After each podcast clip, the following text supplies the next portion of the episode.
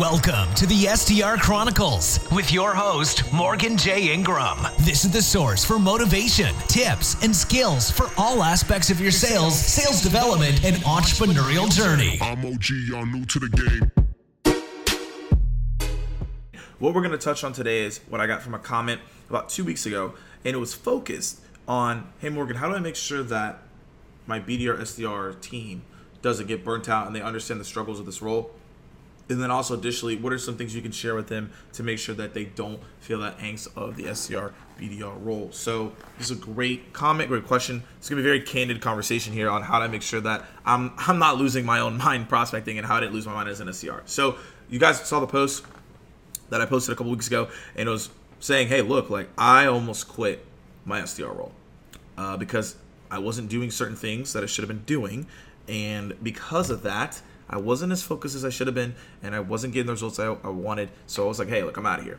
And these are the things that I did to make sure to get myself back into the wheel of the game, and then also got me really excited about the sales development role. So I'm going to dive into a couple things, but this first thing you see right here is the calendar. So I'm going to dive into that first. So I read a book, and it said this, and I always tell people to focus on this: an organized schedule leads to organized results. And so first and foremost, you got to have a schedule to make sure that you don't have burnout. And what I always tell people this quote as well is the SDR role is simple, right? Making cold calls, emails to a cold prospect is that's a simple task to ask for people for, but it's not easy in the sense that it's a mental game. You have to try multiple touches, and it's harder to get in front of people ever now before. So in that, you have to create this schedule. So you see, I have the keep dialing is, is the power power calls, power hours, whatever you want to call them, and then essentially that's when I'm making my cold calls. Because before, when I was making cold calls, what not to do is sprinkle them throughout the day and just willy nilly make cold calls. So I'd be like, oh cool, let me make a cold call here, make a cold call there. I get someone, I get fired up. I talk to my coworkers about it, they're excited. I talk to my boss, he's fired up for me or she's fired up for me. I go talk to the other departments. I take a lap around the building. I go buy a smoothie, right, and then I talk to Game of Thrones. I talk about the game last night, and then I realize it's five o'clock and I just waste my time. That's what most of us do. So because of that, you got to get away from that. That's why you got to create the schedule.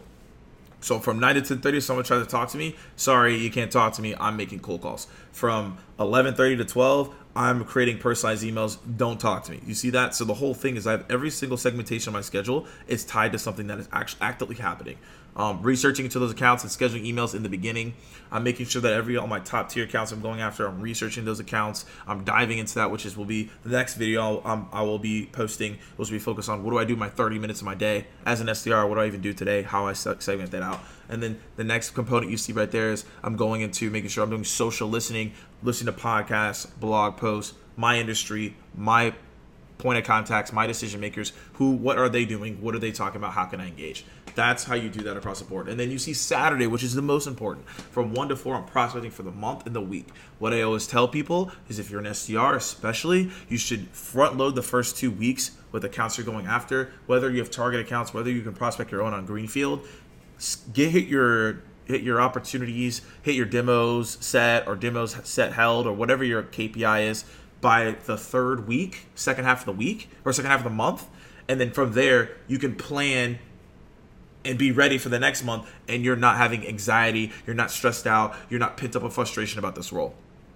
So essentially that's how you make sure you avoid burnout is by being organized, scheduled, and then within these activities, because you know that they're there, A B test and try new things. Try out a LinkedIn voice message, try out a video, try out a different cold calling talk track, a new intro, a new value prop. All these things you can do to make sure that you're being on top of your game and you're doing everything across the board to be successful. So in return, that's one thing that I would suggest one people. There's some other things I suggest to make sure that you stay on top of your game. Have short-term and long-term goals. In the short term, I wanted to be the number one or number two rep on my team. So basically in the top tier every single quarter and every single month. I did that. Um, another goal that I had is I wanted to contribute the most pipeline as an SDR based on revenue uh, to the company. I was able to do that uh, at the end of my tenure as, as an SDR. And then also my long-term goal was eventually to get promoted within a year, which I did. And obviously you guys saw that to SDR manager. And then my long, long, long-term goal is to be the best motivator of all time. So within that, not motivational speaker because people get that twisted. That's a whole other video. But motivator. So go look that up. It means one who's inspired action.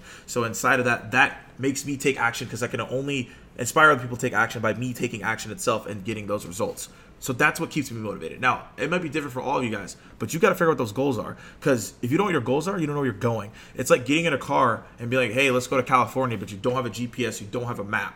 You're going to get there, but you're going to face some roadblocks along the way. So, essentially, that's what you can do. Set your goals.